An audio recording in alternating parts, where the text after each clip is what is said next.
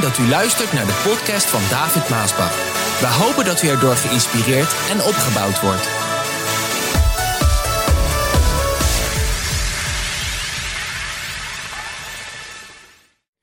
De handelingen van de apostelen. En hebben we het over de eerste organisatie, lezen we in Handelingen 6. Luister wat er staat. Toen er steeds meer mensen bijkwamen, de gemeente was aan het groeien, die allereerste kerk, die was aan het bloeien en aan het groeien. En toen er zoveel mensen bijkwamen die in Jezus geloofden, ontstond er op een gegeven ogenblik ontevredenheid. Ontevredenheid bij de Grieks sprekende gelovigen. Zij klaagden dat de Hebreeuws sprekenden het dagelijkse voedsel niet eerlijk verdeelden. De weduwen uit hun groep kregen minder dan de anderen. De twaalf apostelen riepen alle gelovigen bijeen. We kunnen niet alles tegelijk, zeiden ze. Als wij het voedsel moeten uitdelen, hebben we geen tijd meer om erop uit te gaan en Gods boodschap door te geven. Dat lijkt ons niet goed. En daarom willen we enkele geschikte mannen aanstellen die deze taak van ons kunnen overnemen. Kies er zeven uit die goed bekend staan. Wijs, verstandige mannen vol van de Heilige Geest. Wij zelf zullen al onze tijd besteden aan het bidden, het spreken over Gods boodschap en het onderwijzen. Ze vonden het allemaal een goed voorstel en kozen zeven mannen uit. Stefanus, een man vol van de Heilige Geest en met groot geloof. Philippus, Prochorus, Nicanor, Timon, Permanas en Nicolaus. Iemand uit Antiochië die voordat hij christen werd al tot het Joodse geloof was overgegaan. De mannen werden aan de apostelen voorgesteld, die baden voor hen en legden hen de handen op. Nou, toen ik dit begon te lezen, en als het goed is, heeft u het boek Handelingen ook inmiddels al gelezen, of u leest het per stuk waarin wij spreken. Maar toen ik dit begon te lezen en ik uh, begon een beetje te kijken naar de eerste organisatie. Ja, het ging bij mij eigenlijk niet om de poppetjes en de systemen. Want bij organisatie heb je altijd poppetjes, hè, mensen nodig. Ik noem ze maar even poppetjes. Dat zegt men zo in de volksmond. En, en systemen. Maar het ging bij mij meer om, quote, de principes achter en in die organisatie. Het ging meer en het gaat meer om de geest in de organisatie. En om het soort leven. Dat zijn, vind ik, belangrijke dingen wanneer er organisatie moet zijn en wanneer er organisatie is. Wat is het leven van de mensen die in die organisatie zitten? Wat is de geest? Wat, wat, wat voor uh, principes schuilen achter wat je niet altijd ziet? Achter die organisatie. Ik bedoel, je kan een organisatie hebben, je kan een naam hebben, maar ja, die naam en wat, wat, wat voor poppetjes, oké, dat, dat is ook wel belangrijk, maar, maar daar kan je later nog naar kijken. Maar wat is, wat is die organisatie dan? Waar staat die voor? Hoe leven die mensen? Dat vond ik belangrijker. Nou, de aanleiding, en daar zullen we het ook dus over hebben, de, de geestprincipes. Maar de aanleiding om in die eerste kerk te gaan organiseren of organisatie aan te stellen, de aanleiding was een probleem. Dat was eigenlijk waarom men in die eerste gemeente, want het was allemaal nog nieuw, men had nog niks, men ontdekte allemaal nieuwe dingen. Het was voor het allereerst. Dus ook in dit mensen kwamen tot Jezus, kwamen tot geloof en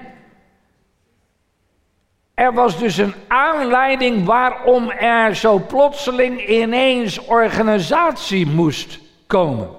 En die aanleiding, dat probleem, dat was een probleem tussen de Grieks sprekende christenen en de Hebreeuws sprekende christenen.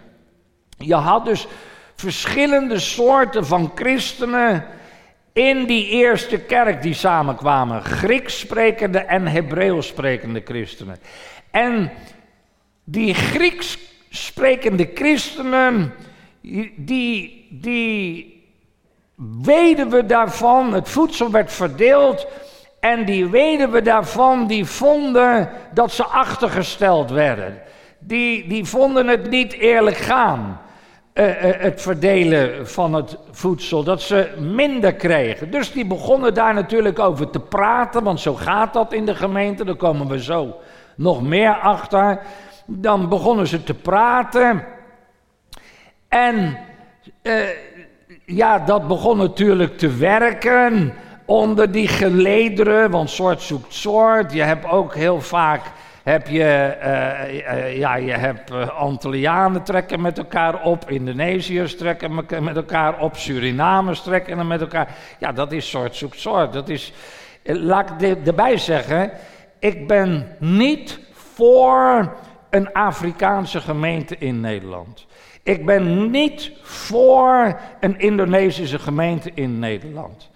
Ik ben niet voor een Antilliaanse gemeente in Nederland. Hè? En noem dan al die culturen maar op. Dat heb je heel veel, maar ik ben er niet voor. Het is alsof je je dan in een land waar je bent gaan wonen, samen met jouw cultuur terugtrekt uit de culturen en daar je eigen ding gaat doen. Ik hou van een gemeente zoals de Blessing hier, waar gewoon alles bij elkaar zit. Alle culturen bij elkaar. Blank, bruin, zwart, uh, Afrikaans, Surinaams, Antilliaans, uit het uh, noorden, oosten, zuiden, westen, alles bij elkaar. Eén in Jezus. Dat is zoals ik eigenlijk de gemeente voor mij zie en, en, en, en hoe ik het graag zou willen. En ik denk natuurlijk God ook. Zo die aanleiding, dat was dus een probleem wat ontstond tussen de Griekse en de Hebreeuwse christenen die daar waren. En ik denk, als je dus, nu dat wij hier allemaal naar kijken en dit horen en dit lezen, en je ziet dus al dat in die eerste gemeente een probleem kwam tussen de Griekse en de, en de Hebreeuwse, waardoor er verdeeldheid kwam, kun je eigenlijk al stellen dat die eerste kerk al niet volmaakt was.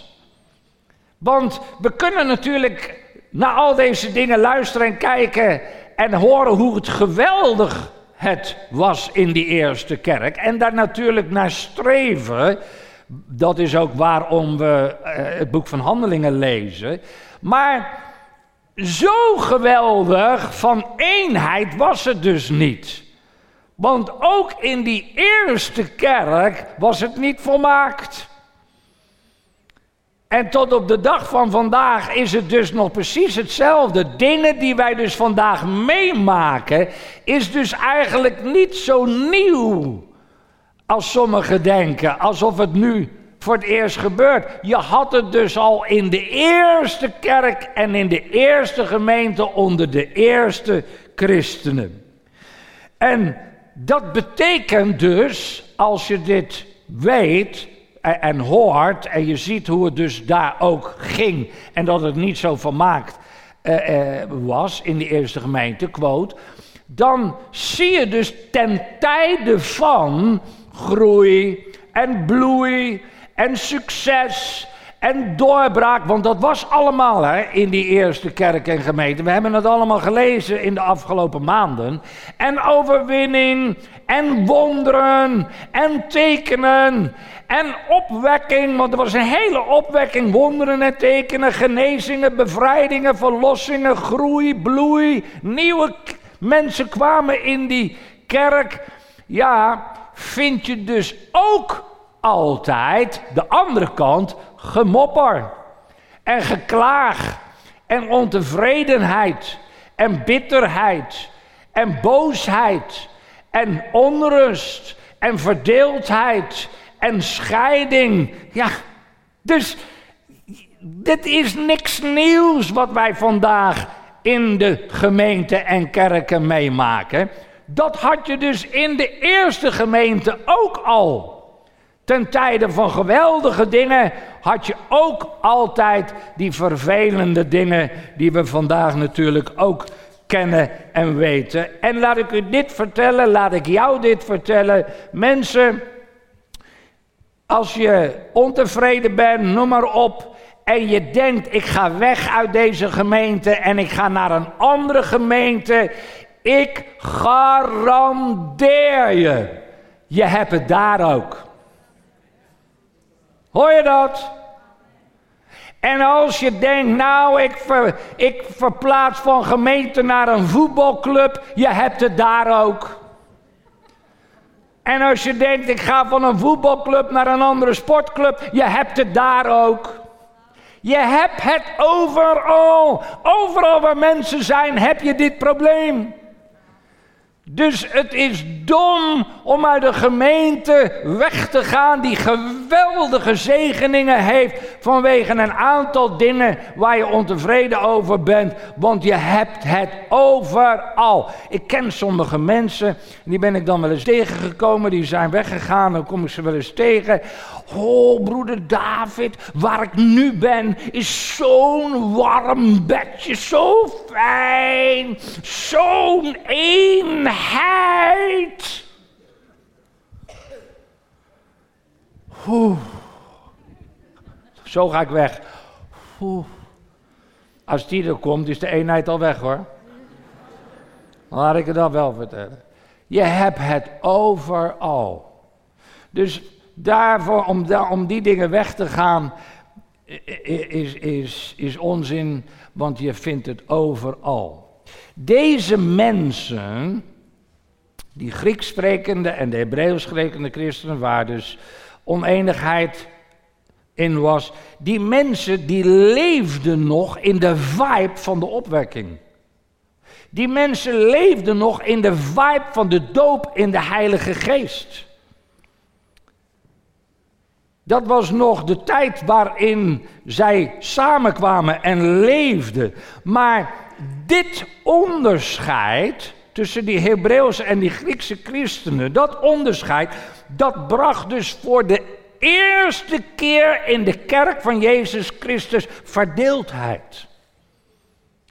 Het gebeurde voor het eerst dat daar mensen, christenen, onderling verdeeld werden. De allereerste dreigende scheuring in de kerk van Jezus Christus. Want vandaag, ja, we hebben vele scheuringen in de kerk. Paulus spreekt er ook nog over. Maar dat was de allereerste keer dat er een scheuring dreigde. In de kerk van Jezus Christus, in de gemeente. En de oorzaak? Ontevredenheid. En dat is waar we altijd, en ook ik vandaag weer voor moeten waarschuwen. Ontevredenheid. Dat leidt naar scheuring en verdeeldheid. Ontevredenheid, dat moet je wegdoen uit je hart het moment dat het binnenkomt. Je moet ermee dealen, je moet, je moet het wegdoen, want als je ontevredenheid, het heeft, het heeft fases, ontevredenheid, uh, bitterheid, boosheid, het heeft met elkaar allemaal te maken. Het, het zaadje begint ergens van ontevredenheid. Je achtergesteld voelen. Eh, je vindt iets niet fijn, niet prettig. Als je er niet mee afrekent, dan wordt het zaad van ontevredenheid dat groeit en uiteindelijk leidt het naar scheuring en naar verdeeldheid in de gemeente. Vanwege ontevredenheid vanwege een verschil van inzicht. Want dat was het. Want die Griekse christenen, kijk, ze verlangden allemaal naar eenheid. Ja toch? Dat, dat doen we vandaag ook nog in de kerk, dat deden hun toen. Maar door een verschil van inzicht was die eenheid er niet. Want u denkt toch niet dat die eerste leiders die dat voedsel verdeelden, dat zij expres die Griekse christenen, die weduwe, minder gaven dan de Hebreeuwse? De, de, lieve mensen, er gebeurt zoveel in de gemeente. Ah, als je daar leiding aan moet geven, dan ga je het begrijpen. Er gebeurt zoveel. Dat je doet je best op al die fronten, maar het was gigantisch druk voor die apostelen, die leiding. Ze moesten en preken. Alles was voor het eerst. Mensen kwamen tot bekering. Ze kwamen allemaal naar die plek, de schaapskooi, de kerk, kwamen ze samen. Ineens moest daar dingen gebeuren, want er gebeurde zoveel voor het eerst. Terwijl ze dus heel druk. Je praat over duizenden mensen. En de manier waarop zij leefden, dat was toen. Zij verdeelden alles. Dus alles moest eerlijk verdeeld worden. Nou, over eerlijk delen zeg. Dat is moeilijk over eerlijk delen. Maar je doet je best. Dat doe je als papa en mama bij kinderen toch ook.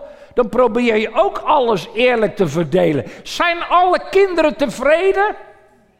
Nee, natuurlijk niet. Dat is een verschil van inzicht. Als een kind die krijgt, die krijgt een heel duur cadeau. Heel duur cadeau. Zo groot. Heel duur cadeau. En dan krijgt het broertje of zusje een heel goedkoop cadeau. Dan voelt die andere die een heel duur klein cadeautje, die begrijpt dat niet, die ziet dat niet, verschil van inzicht en die wordt jaloers op het grote en zo ontstaat er oneenigheid en ontevredenheid. Ja, mama, maar die, uh, ja, die hebt zo'n cadeau. Ja, maar jij hebt een heel duur cadeau. Begrijp je hoe dingen ontstaan?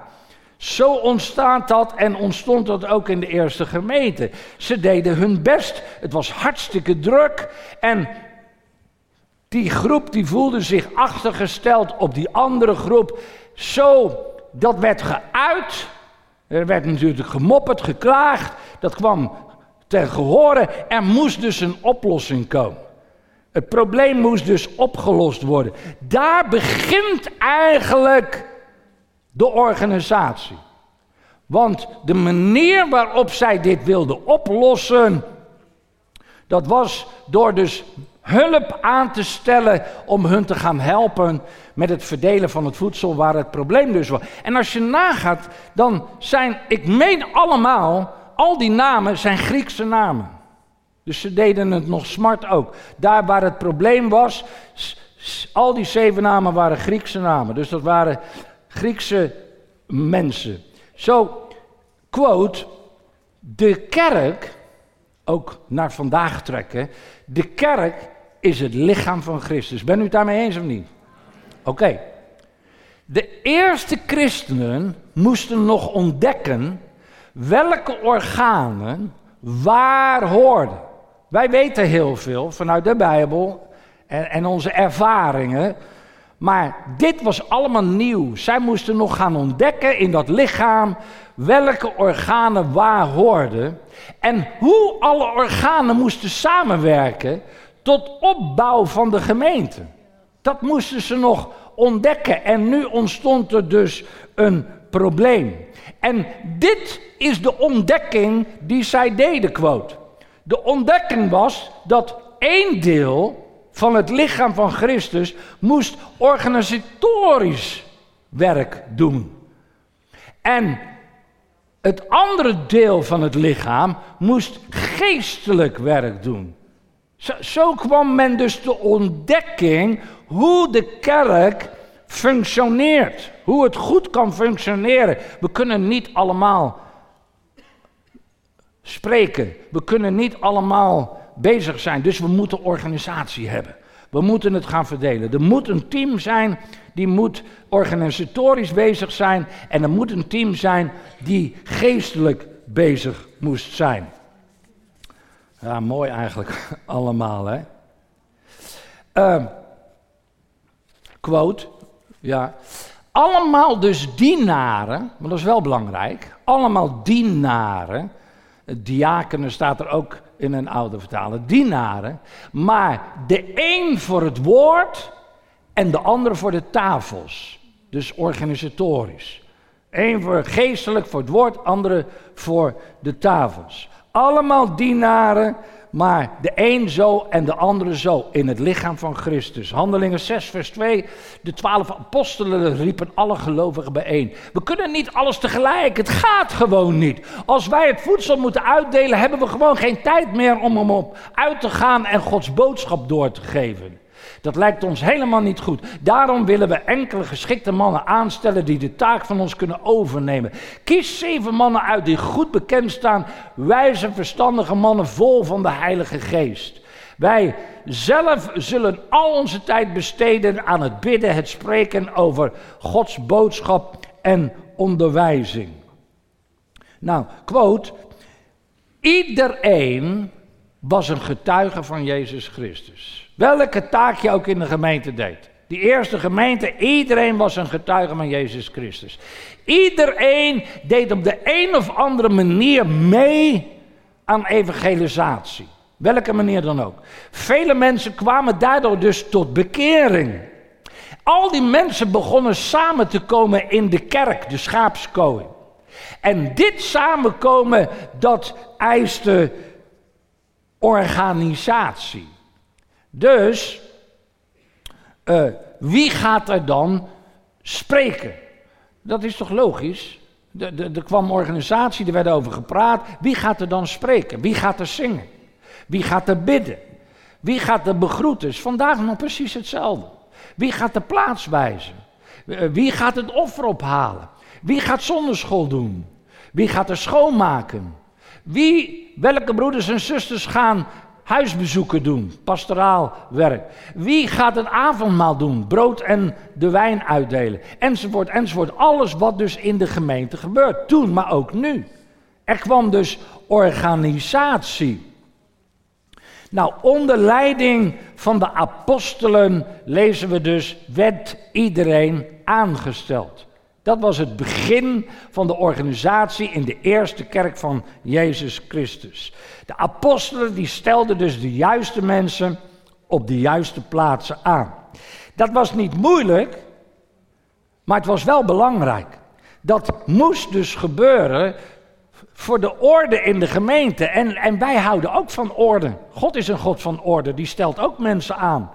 Een preek op zich stelt mensen aan, apostelen en leraren, allemaal tot opbouw van de gemeente. En wij houden in de blessing ook van orde en we houden van gezag, we houden dat alles goed verloopt, maar ook ruimte is van de vrijheid van de Heilige Geest en het uh, aanbidden natuurlijk. Nou, quote, er werden vier criteria gesteld in die eerste kerkgemeente waar je aan moest doen, voldoen. Nummer 1, je moest goed bekend staan.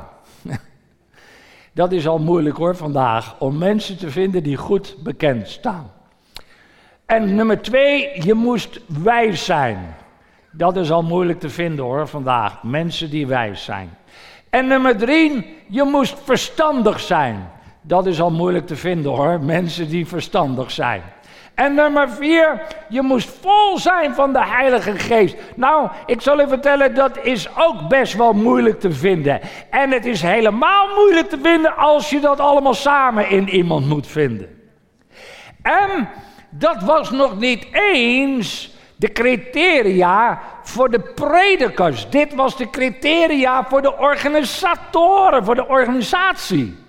Voor de tafelbedienaars. Geen vereiste dus voor de predikers, maar voor de tafelbedieners. En zo, lieve mensen, kwam er dus met horten en stoten en groeipijnen organisatie in de eerste kerk van Jezus Christus. Die ontstaan was. Er waren heel wat groeistuipen en er was heel wat gehoord en gestoot. Dat ging allemaal niet zo simpel, maar het kwam maar. Zo begon de organisatie in de eerste kerk. Handelingen 6 vers 7 zegt, Gods boodschap kreeg steeds meer bekendheid. Ja, iedereen ging uit om te evangeliseren, op welke manier dan ook. En daar kwamen mensen dus tot de Heer en die kwamen samen en zo groeide de kerk elke dag. Hoe kan de kerk elke dag groeien? Is als Gods kinderen elke dag evangeliseren op een bepaalde manier. Traktaatje geven, een blaadje nieuw leven geven, iemand uitnodigen. Lieve mensen, alleen dan groeit de gemeente. En het gaat echt niet vanzelf dat mensen binnenkomen. Maar Gods boodschap kreeg steeds meer bekendheid. In Jeruzalem nam het aantal volgelingen van Jezus Christus sterk toe. Dat is ook mijn wens voor Nederland natuurlijk. Ook, dit vind ik ook mooi, ook veel priesters gaven gehoor aan de oproep in Jezus te gaan geloven. Ook veel priesters kwamen tot het geloof in Jezus Christus. Die begonnen naar de kerk te komen. Waarom vind ik dit nou zo mooi? Dat waren priesters die dienst deden in de aardse tabernakel, in de aardse tempel.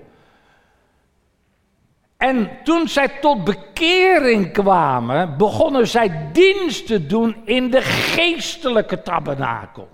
In de geestelijke tempel, dat is het lichaam van Christus. Mooi is dat. Eh, ja, dat is ook mijn gebed vandaag in Nederland. We hebben heel veel dominees en predikanten.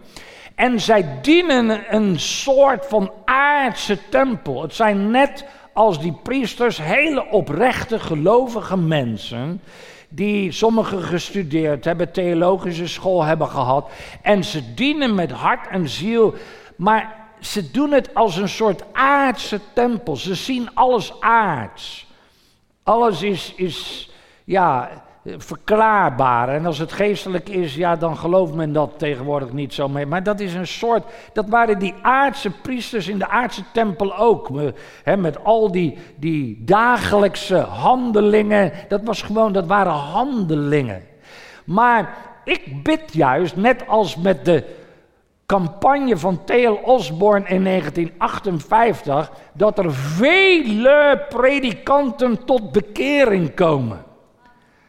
Maar hoe kan dat dan, David? Het zijn toch al predikanten? Ja, maar niet allemaal zijn tot het geloof in Jezus gekomen in die zin dat zij dienen in de hemelse tempel en vol zijn van de Heilige Geest. Want als dat al het criterium is voor gewone organisatie, hoeveel moet dan het criteria zijn voor een predikant en een voorganger en een prediker van het evangelie?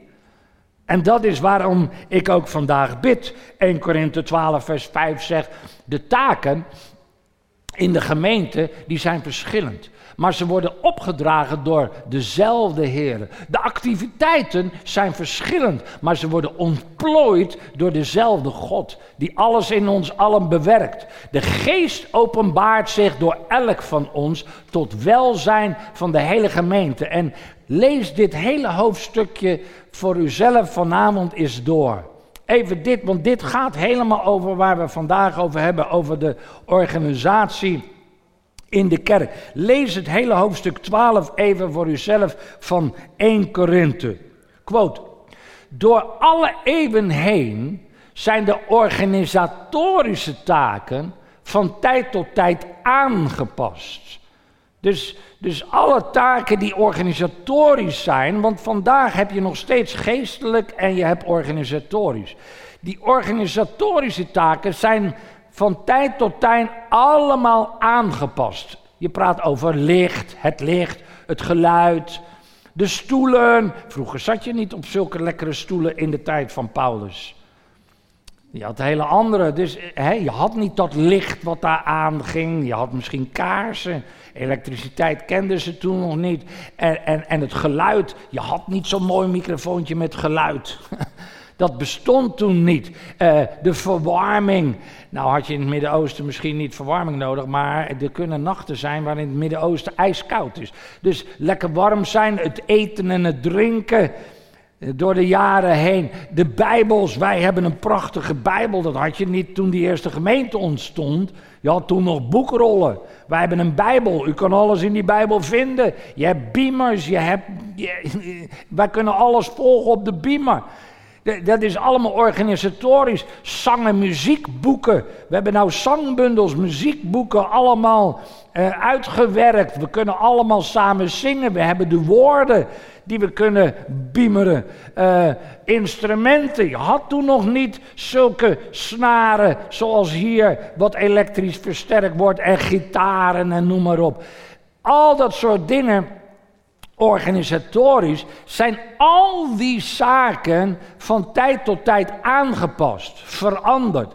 Stel je voor dat wij, misschien heb je nog zulke kerken die nog als, het jaar, als in het jaar nul bezig zijn uh, in de gemeente.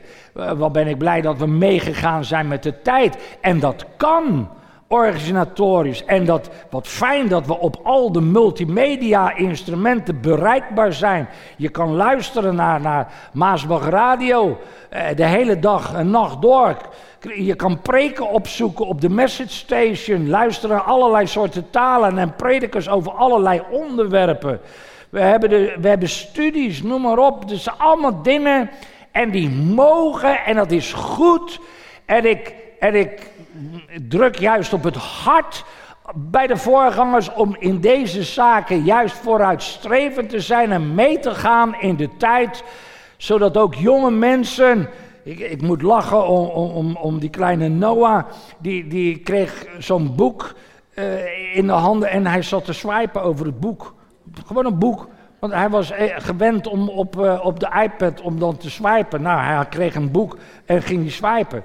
Eh, jonge mensen vandaag, ik vraag me af hoe je nog weet hoe een telefoon, een draaitelefoon, wat is dat? Ja, dat was een telefoon vroeger. Zo, het is goed dat we meegaan in de tijd, lieve mensen. Maar er is één ding en dat zal niet veranderen. Eén ding is in al die tijd niet veranderd. En dat is dat we allemaal gehoorzaam moeten zijn aan de leiding van de Heilige Geest. Dus al die organisatorische dingen kunnen veranderen, mogen veranderen, moeten veranderen en veranderen. Maar er is één ding wat niet veranderd is al die duizenden jaren vanaf de eerste gemeente. En dat is dat we allemaal gehoorzaam moeten zijn aan de leiding van de Heilige Geest. Ook vandaag hier in ons midden. Iedereen, welke taak je ook in de gemeente doet. Of het nou dus prediken is, geestelijk, of het nou organisatorisch is, buffet, noem alles maar op. Iedereen moet gehoorzaam zijn aan de stem en aan de leiding van de Heilige Geest. Dat is erg belangrijk. Quote.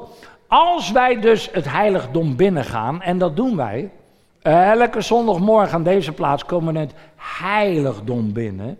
Laten we dan allemaal heilige handen hebben, opheffen, opleggen en schudden. Het is belangrijk dat we heilige handen hebben als je binnenkomt. Als je het niet hebt, moet je meteen om vergeving vragen en gereinigd worden, waardoor je heilige handen krijgt. Dat je heilige handen, dat we die allemaal kunnen opheffen. Dat we heilige handen kunnen opleggen voor degene die daartoe geestelijk zijn aangesteld. het is toch niet goed om onheilige handen op te leggen? Nee, broeder David, dat lijkt me echt niet goed. Maar het is ook niet goed om onheilige handen op te heffen naar God. En dat geldt voor ons allemaal. En dat we heilige handen schudden. Als we iemand anders een hand geven, onder elkaar als gemeente, dat we heilige handen zullen hebben. En zo, lieve mensen, kwam de eerste organisatie in de eerste kerk, waar we vandaag ook heel veel over van kunnen leren. Amen.